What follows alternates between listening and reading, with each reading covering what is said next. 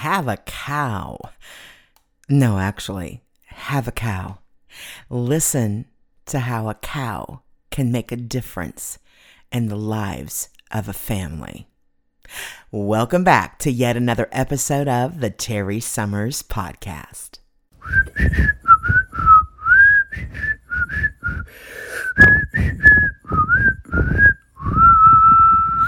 I am so fortunate. I am stocking up on some wonderful conversations with people that have been in my life for a good long time.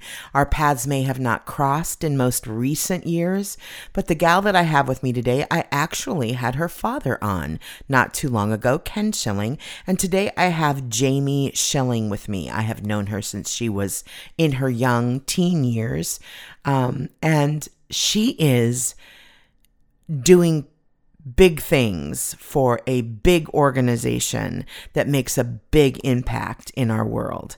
And can we ever get enough of hearing that kind of good news? I don't think so. So get comfortable. This is a good one. Well, I'm I know y'all can't see her, but I can, and you're really missing out that you can't see her because she is just a stunning beauty. Um, and I have had her in my life since she was a teen, and we haven't had a chance to be uh, uh, in proximity one another in many years. But you did get a chance to hear from her father, Ken Schilling, and I have with me today Jaime Schilling. Jaime, we don't need to do the math. Well, we can, but we've known each other for a good bit. A long time. I was maybe 14 when we met, I think. And again, let's not do the math, but I'm much older than that now. but you know what, you little stinker, and I've already said this to you, and I, I'm not blowing smoke. I mean, I am someone that I look to be encouraging and complimentary to people because I love to be that way. I'm, uh, but I. I'm not a liar. Um, I just look for encouraging things. This has, takes no looking at all. It's just right in front of me. You really are I am sure there's maturity face to face that if I were with you and not on a Zoom screen, but you really are the girl, girl. I know you're a woman now, but you're the girl that I remember. You have uh, not aged a bit and for for women to talk to each other like that i hope you see that as a compliment because oh absolutely like this this this brunette china doll that is um, um, perfection. And uh, but you know what? Your sweetness your sweetness has always shown through and it does still. But i am so tickled to visit with you. We met um, as my listeners will also uh, learn and have heard because i've had a few people on like your father. We met at a relatively large um, performance arts driven church. Would you say that's kind of fair that it was because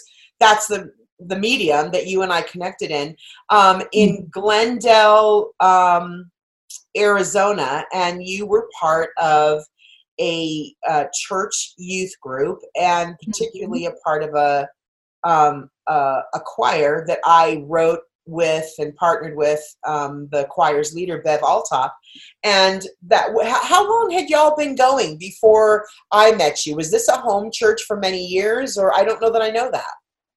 Um, good question. We, I think we found Community Church of Joy not long after we moved to the neighborhood that I spent the majority of my childhood and upbringing in. Um, so I think I started there. Um, it must have been junior high. So again, probably well, I met you at probably 14 or something, and it was just a couple of years prior to that that Got I it. I started going. Yeah. And we we all had a lot of fun. Do you have any particular cool memories about that time?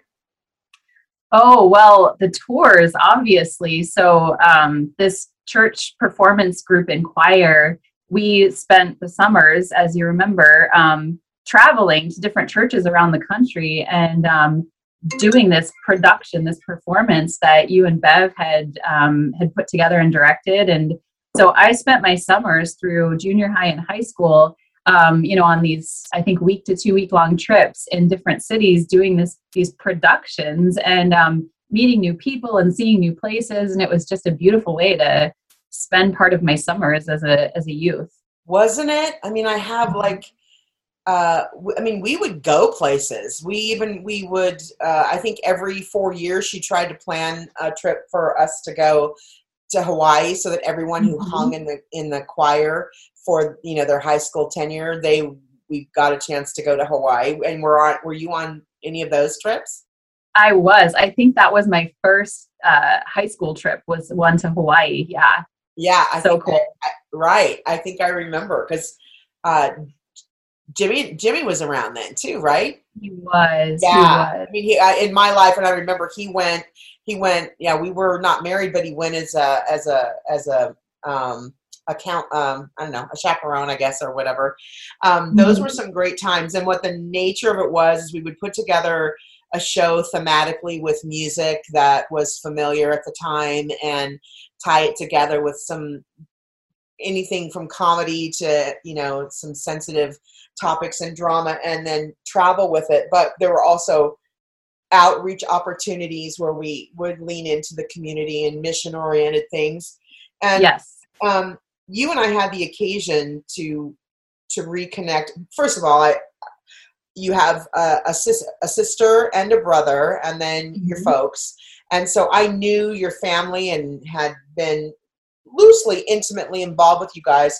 So you've stayed in my uh, world, but you and I had an opportunity to connect. Was it a little bit more than a yeah, about a year and a half ago ish, right?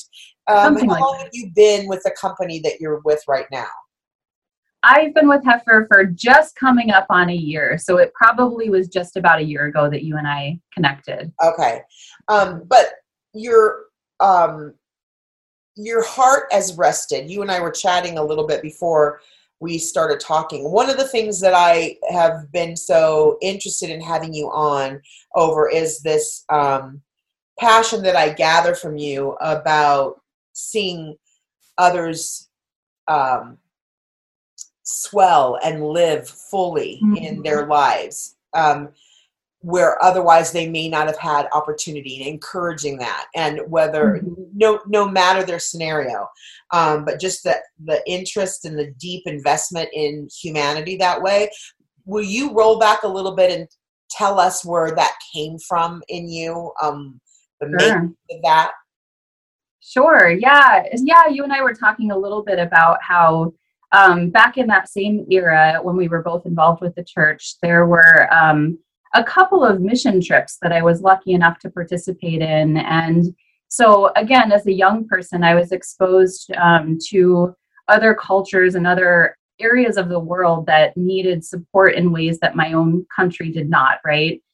And um, I think it sparked something in me that didn't, I didn't really, um, that didn't really evolve to fullness until I went through college, went through graduate school, was very interested in doing international work. And um, I went to a school called the Thunderbird School of Global Management, which you may know is um, in Arizona, in Glendale, right there where I grew up, practically in my backyard. And I got an MBA degree. Um, it was a it was an effort to get a more well-rounded background when I had majored in communication and French as an undergrad. I went to get an MBA degree to get some business skills um, at this great international school in my backyard, and discovered that they had a focus area called international development. Now, at the time, I was in my early 20s. I didn't really know much about what international development meant, but I knew that I wasn't really a traditional business school student. I wasn't super interested in finance or marketing, really. Those were the two other focus area options. But as I started to learn about and get immersed in international development, it really resonated with just who I was and who I who I'd grown up to be through these experiences I'd had as a youth. Um, so when you talk about international development, you're talking about economic development through, um, I guess, accelerators like small businesses and um, cooperatives and that kind of thing um, to create economic and community development in communities that that need it, right? That are living at or below the poverty line. And um, from the Thunderbird lens, the business school lens, it's about creating business opportunities and so now I work for, as of last August, almost a year ago, I work for an international NGO called Heifer International. And um, your listeners will probably recognize it as, or some of them may recognize it as the organization that first started doing the holiday catalogs with opportunities to purchase a goat for a rural farmer or a cow for a rural farmer. Yes. yes. So that's, yeah, so that's been Heifer's bread and butter for a very, very long time.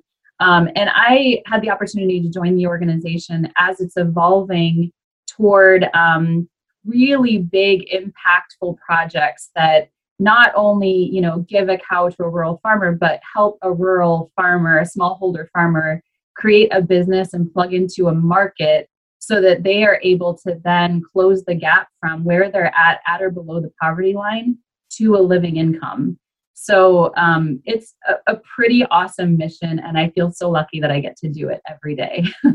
wow.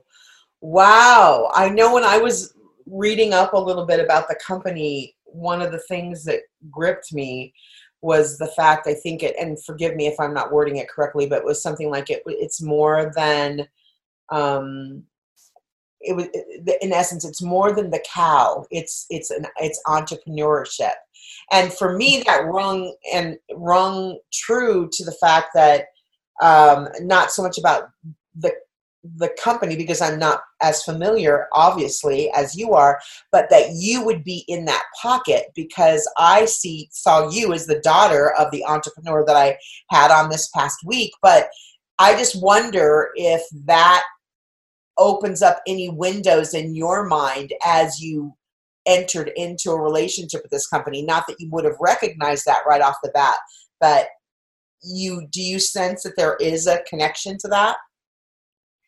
Now that you bring it up i i absolutely do. I think that growing up in the household i did where my dad was this insatiable entrepreneur right um, it did create a lot of opportunity for me as a kid and for our family.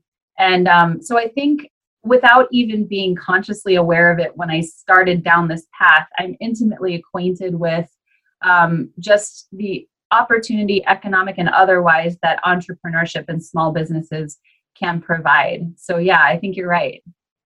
So, tell me what your undergrad focus was again. Yeah, so French and communication, and that was a function of um, communication was a function of me not having a clue what I wanted to do with my life at that point in my life, and the communication major being broad enough that it kind of could lead me down a number of paths, and it felt like some an area where I had a skill set. So I was like, okay, communications make sense. Don't know what I'm going to do with it, but that's what I'm going to do. And French was um, I was exposed to some pretty cool opportunities early, um, again in my youth, um, with regards to foreign language. And as as a youth or child who didn't know what I wanted to do with my life, foreign language was the only thing that was sort of clicking. Like I loved to read growing up and as soon as I realized that you could major in and study foreign languages and use that to travel and open doors for your life, that was really where all of it kind of started for me was a love for language and then it evolved from there. Um, so what what do what are your responsibilities with this company and then i want to backtrack a little bit and see if you can flesh out how we might um, we as you know what it is um, absolutely connecting to my computer like it has never done before. My phone did. I don't know why. I apologize for that. Um, no worries.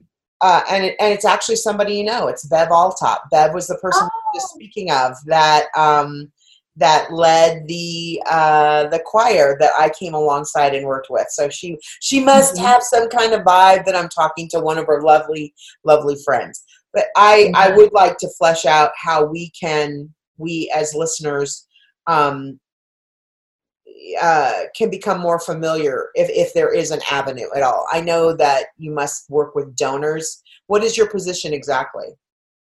Yeah, so I am on a team of nine, and I'm a director of philanthropy, um, like my peers. And we are um, fundraising professionals, major gifts professionals specifically. So we are based in different geographies throughout the United States, and my geography happens to be mostly Northern California with a handful of donors thrown in from other places, but mostly Northern California. So, my job is to cultivate relationships and build deeper engagement with um, basically philanthropists and people that have um, the means to do really life changing things and um, philanthropic goals. And it's it's my job to connect those people and their resources with the incredible work that Heifer is doing. And um, how do you inspire them? What do you do to make that connection? What do you What do you say? What do you share? I find that so fascinating because we're all human beings, but there's different things that pull our ear or tug at our heartstrings or open us up, and that has to be mm-hmm. quite a gift that you have. First of all, you're an amazing communicator. Um, and I just want to not talk and let you talk, which I'll try to do a little bit more of. But um, how, what what's the magic there for you? Because that's mm-hmm. obviously a gift. Thank you. Um, well, first of all, I think one of the real benefits and fun parts of being a major gifts professional is that it's not fundraising as a lot of people think of fundraising. It's not cold calling and just asking people to open their wallets. It's working with a set of qualified, and already engaged to some level donors who know Heifer to some extent, know the work, and um, are already supporting what we're doing. So, what where we're at as directors of philanthropy is at a point where it's grow the engagement, grow the relationship, take it to the next level, make this transformational for the organization. So, um, it's not as hard as it might initially sound because these people are um, warm and supportive already. That said, it's um, the process is about getting to know a donor's philanthropic goals and connecting that in a really meaningful way with our work. We're in 21 different countries around the world in um, the Americas, Africa, and Asia. And so sometimes it's like a donor will say, I really believe in women's empowerment. What are you guys doing around women's empowerment? And then we connect them with a project or a program or um, a way to fund work that's furthering women's empowerment. Um, sometimes it's a geography. Sometimes a donor is like, I just really want to help Africa. What are you guys doing in Africa? So it's my job as a director of philanthropy to really strategically align the donor's interests and philanthropic motives with the work that really speaks to that. And then it ends up being this beautiful, mutually beneficial relationship where Heifer gets to do more of what we're doing with more resources. And the donor is like, wow, I'm doing this really amazing work in the world with my resources that I couldn't do without Heifer, right? Um, and how many folks do um, do you have like out out there on the ground with with people? Is that uh, a lot of it happening that way, or share a little bit about that? Yeah, so there's um, what we call a donor pyramid. So um, we, as directors of philanthropy, are kind of towards the top of the pyramid in that it's a smaller set of donors with greater capacity, greater wealth to do to do more, and it takes um, intensive personal cultivation. So we're very intentional and intensive with the work that we do with individual donors. But as you go lower down the pyramid, um, we start with what's called our mass market work. So we have a brilliant team of professionals um, who do the mailings that you would get in the mailbox from Heifer, or um, you'd get a phone call potentially telling you about a crisis that Heifer's working on and ask for support. And so through those mass market efforts, we we extend a really broad net um, out into the community to talk about our work and get the knowledge out there. And as people are responding and kind of rising up through that process, that's generally how someone rises up through the donor pyramid to eventually become a major donor. That said, every once in a while, and I do have someone like this now, every once in a while, someone will just come to Heifer and make themselves known and say, Hey, you guys are doing some really cool stuff. I've got the, the ability to support it at a high level. Tell me more. Um, but really, Heifer's got a very beautifully structured process that gets donors through um, a point of entry all the way eventually up to where I'm working with them very strategically one on one. It's it sounds so huge to me, but the need is huge, right? Oh yeah. Oh, especially after the year we've had with COVID. Um, and you know, world events like I don't know. I, am sure you heard that the Haitian president was assassinated a couple yes. days ago um, we have an office in Haiti and work that we do in Haiti and employees there. And so um, it's just, yeah, this whole cauldron of like challenges, global political, um, public health wise, that Heifer is addressing through um, through supports for again primarily smallholder farmers and their families, but um, for those who aren't aware, a majority of um, people in poor rural communities are farming something like it's subsistence farming, right? So they're farming um, enough to feed their families. And so a Heifer starts there and puts them on a ladder to grow subsistence farming into a business that can drive economic growth for the family, for the community. So it's um but yeah, the need is is incredible, especially after this year. And who comes along those families? Who are those people? Um, who are the families that we support? Yeah, who are they who are the families you support? Yes, but who comes along them alongside them? Is there like oh, I see. contact? Like how does that happen? Yeah. So we do have offices um, throughout the areas where we have projects throughout the world, and we've got incredible staff um, who go and um, you know do this work for us. But really, the work happens through the formation of cooperative groups. So we'll take a rural farming family um, and connect them with other families that are farming as well, and create um, a group that has cooperative um, negotiation power and that kind of thing so that together they've got the resources and negotiation ability and that kind of thing to um, you know get better inputs into their farming and improve their yield and connect to bigger markets. So it's it's really about empowerment of the people we're serving more than it's about us stepping in and doing the work. Yes. Yeah. No i hear that. I just wondered what the connections were in order to make it happen because a farmer that's feeding themselves and looking kind of a day-to-day sustaining of their their needs. Um, if i understand you correctly you're really opening the windows for them to see this in a brand new way and to come mm-hmm. together and expand what they have in an entrepreneurial spirit. And i just wonder how that gets communicated to them when maybe they were thinking in one lane you know to, to sustain themselves. Um, to have this opportunity open up how does that get communicated? And that must be through through through some kind of teams of people with heifer right? Exactly. Yeah yeah we do have amazing project teams that go in and do trainings and um, and provide the resources too. So we do give we continue to gift livestock um, to farmers through our projects. So will provide um, you know dairy cows or chickens that lay are layers that lay eggs and and then provide trainings through our in-country staff on what to do. Now you've got these chickens that lay eggs how do you keep them healthy? Um, we train up community vaccinators so that then somebody in the community now has a job and some income as a vaccinator and they go around and visit these farmers and keep their chickens healthy and get paid as a result Wow. So um, yeah, so lots of on the ground training and supports that way, and then ultimately training the trainers so that eventually these community members um, can are, are skilled enough to train each other and continue to what we call pass on the gift at Heifer. Oh, so, I yeah. love that.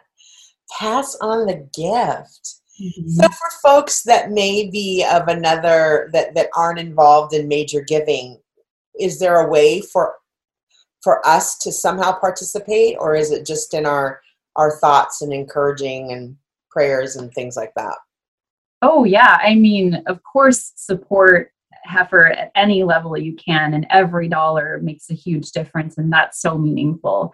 But um, i would just say it, we have a brilliant communications team who puts out um, just incredible stories about what's going on in the communities and countries that we work in so, um, you know, heifer.org is our website. There is a blog there. And, um, you know, we're on social media. We've got the other thing I should mention is that we have a farm and ranch here in the United States. So we work in the US too. Um, our, we're headquartered in Little Rock, Arkansas, and not far from Little Rock, we have um, what's called the Heifer Ranch and Urban Farm. And um, we do trainings there for for American domestic farmers too to help grow their businesses and learn um, what's called regenerative agriculture or a way of farming that's not large industrial factory farming but um, holistic kind of land management that improves the soil and improves yields and helps even farmers here in the U.S. Um, just do better with their businesses and build more more income, right? So um, so yeah, we have incredible resources. Like we have a whole YouTube channel from Heifer USA where we do trainings for farmers and people who want to get started in farming and have no idea where to start. So, um, so again, back to kind of check us out on social media and online. We've got some making some notes. So the YouTube is Heifer USA, and then remind me again. I didn't want to interrupt you. What did you call the kind of farming you were referring to? Um, that's anchored out of um, Little Rock, Arkansas. The the mm-hmm. regenerative agriculture. What is it? Regenerative agriculture. Regenerative. Okay. Mm-hmm. So, um, I was talking with uh, another uh, guest that I don't know where the lineup will be when they air before or after you, John Coughlin, and he is in a in a in a similar field, a little bit different, but similar in um, in bringing hope and encouragement and bettering the lives of those who um, who welcome that kind of um, help in other countries, and particularly his is in Rwanda. But mm-hmm. um, he uh, he was sharing about getting to see the fruition of what tugs his heart in an organization like you're in, and what has was birthed in you when you were younger and a young girl. Are you able to um, take any of that away? Do you see that come? Are you able to connect the dots like that for yourself? What does that feel like for you? I know that you, before we started talking, you said this, this is really just a, a dream job and you love what you're doing. How does mm-hmm. that manifest itself in the way that meets that little? I don't mean little as diminutive, but that that need inside you, you know, to see what you're doing come about. Mm. Yeah, well, I did say that it was a little bit of a roundabout journey to get here. And some of that is because of um, I graduated from grad school in 2006 and um, had the awesome opportunity to go work in Africa and get my first on the ground experience in West Africa for almost a year and a half through a program called the MBA Enterprise Corps.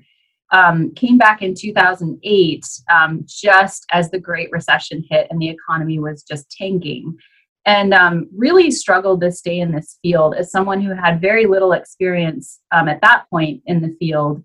And um, so I, I, took some deviations from the course um, just to sort of get by and continue on on on a path, right? And um, so ending up having this opportunity present itself a little over a year ago and ending up at an organization doing this work was just like um, everything coming together. It's like my entire journey up to this point sort of made sense when the heifer opportunity came about. And um, yeah i work with incredible people and then i hear these incredible stories and it's just there's so much to take in. I feel like a year in i'm still learning and i'm still overwhelmed at all of the great work that heifer is doing and how to communicate that with the people that are supporting us. But it's it, it really is like a calling and um, i feel incredibly blessed to be where i'm at yeah, it sounds like it is definitely a calling. And I um, I will put some of those um, opportunities for them to learn. It's heifer.org, right? Mm-hmm. Um, yep. How long has the company been in existence? Uh, 76, 77 years now. Oh, um, yeah. It began with this catalog, kind of. Is that sort of how it began? Kind of the origins go back to the um, Spanish Civil War, and our founder was there through um, a sort of um, military aid or military su- based support um, situation, and he was with a group that was handing out um, cups of milk via like powdered milk to um, poor and hungry families during the Spanish Civil War. And he had kind of a rev- he was a farmer and a rancher from Arkansas, and he had kind of this revelation that these people don't need a cup of milk; they need a cow. And so oh Heifer's oh origin. You're gonna make me cry. Pretty powerful, right? Right. Yeah. Oh my So goodness. So he took that and went back to some of his farmer rancher friends and said, Hey, we need to get cows to these people. And like legitimately, that is how Heifer started. Um, we have a group of um, they're they're mostly not around anymore because of this being such a long time ago, but they were called seagoing cowboys. And they were ranchers, farmers that took cows like literally on ships from the US overseas to deliver cows to farmers that needed these kinds of you know inputs and that's how heifer started heifer doesn't like literally put cows on ships anymore but that's how it started Oh, I am so glad I asked. I am so glad I asked. That has made my um, eyes tear up. I mean, that is um, the simplicity of that is so powerful that we are going to put a cow on a ship and take Mhm. the cows where they need them. That is like, we're doing this, y'all. We're doing this. And gosh, I'm so glad I asked that because I think, I think, look at what came from that.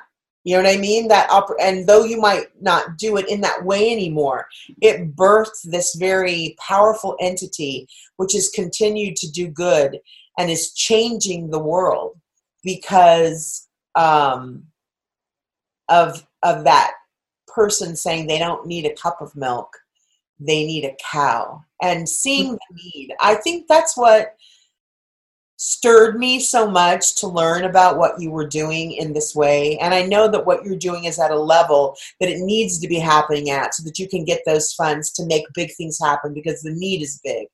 Um, but it really does tether to the intimacy.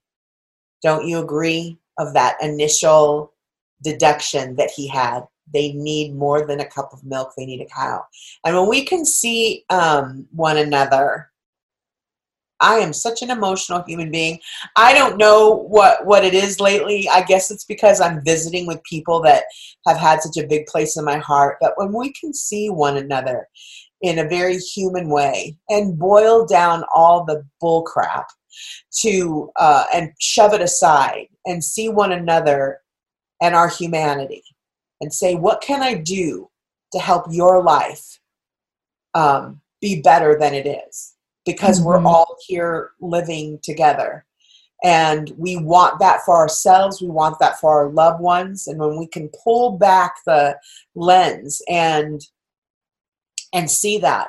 Um, thank you so much for sharing that part and everything that you've shared because it really kind of caps off all that it is that you're doing with the root of Mhm. where it comes from and the heart that I can tell is part of the company that you're working for, the organization.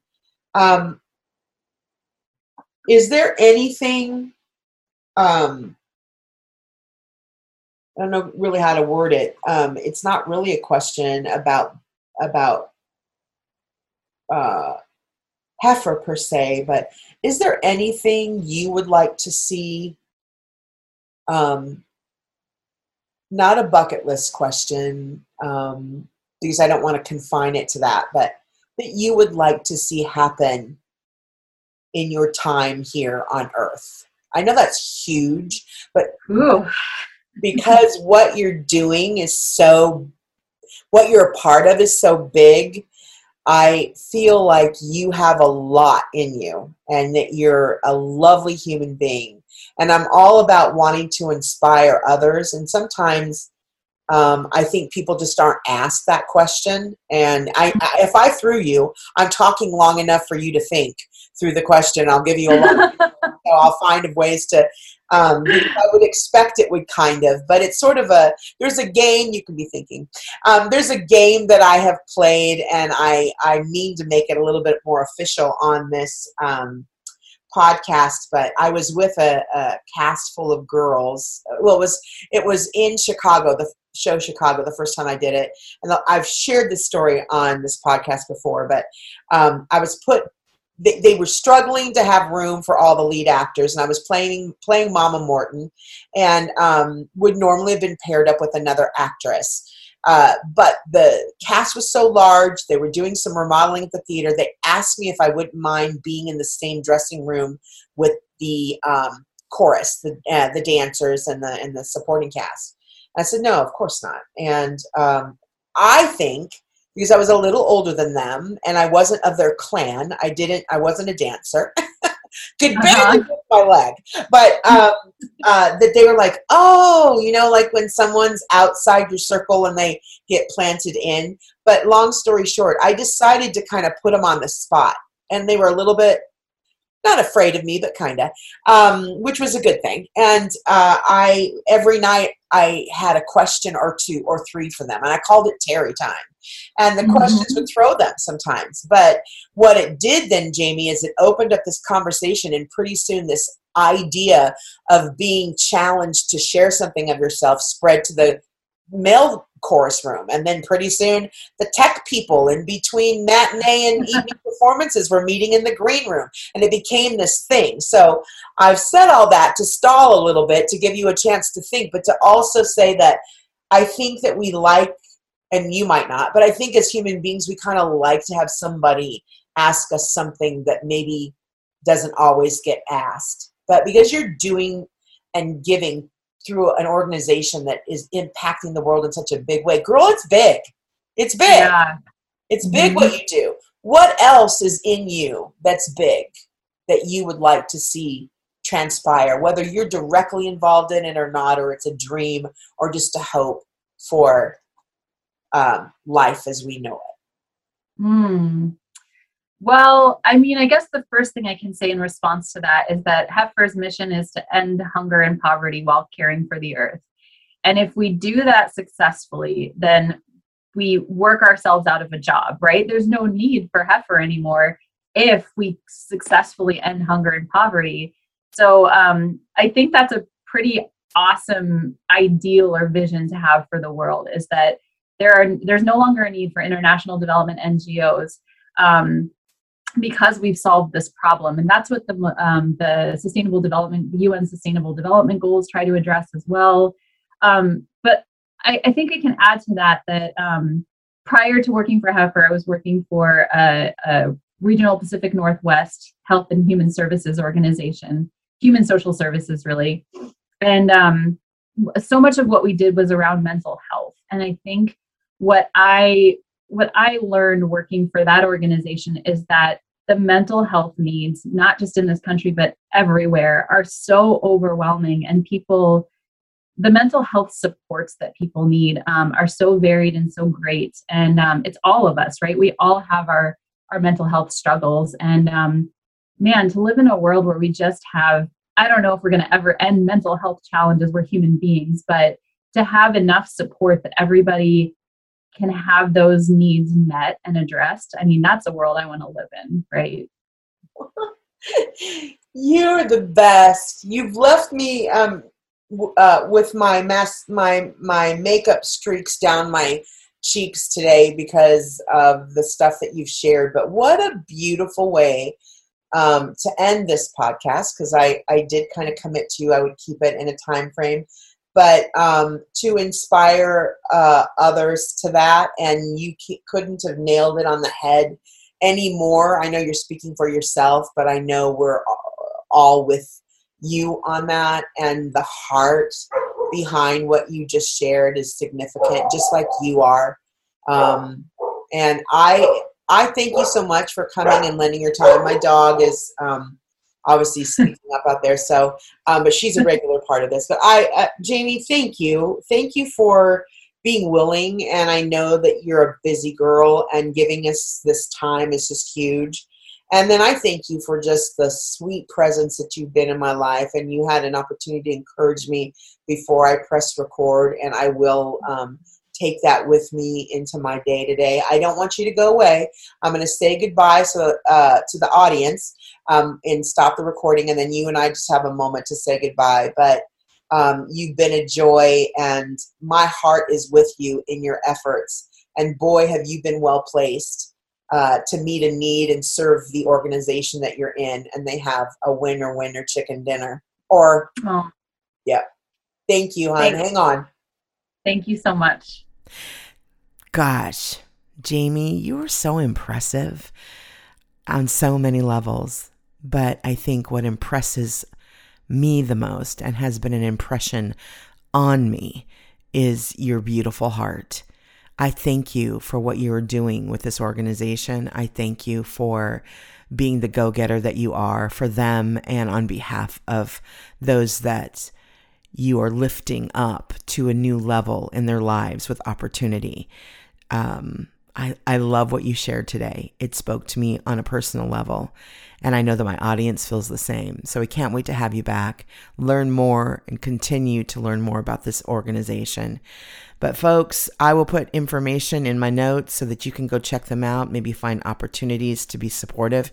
And we will look forward to the next time that we have Jaime with us go like and subscribe and share this episode. Leave me some comments. And remember, y'all, I am having uh, listeners on as my guest.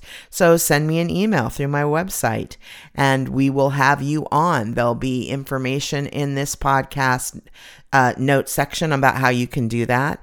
But basically, it goes, you send yourself to or you find your way to uh, tereysummers.com. That's T E R E Y S U M M E R S forward slash podcast. And there's a section in there where you can send me uh, a little note saying you would love to um, be my guest. Come on, be my guest.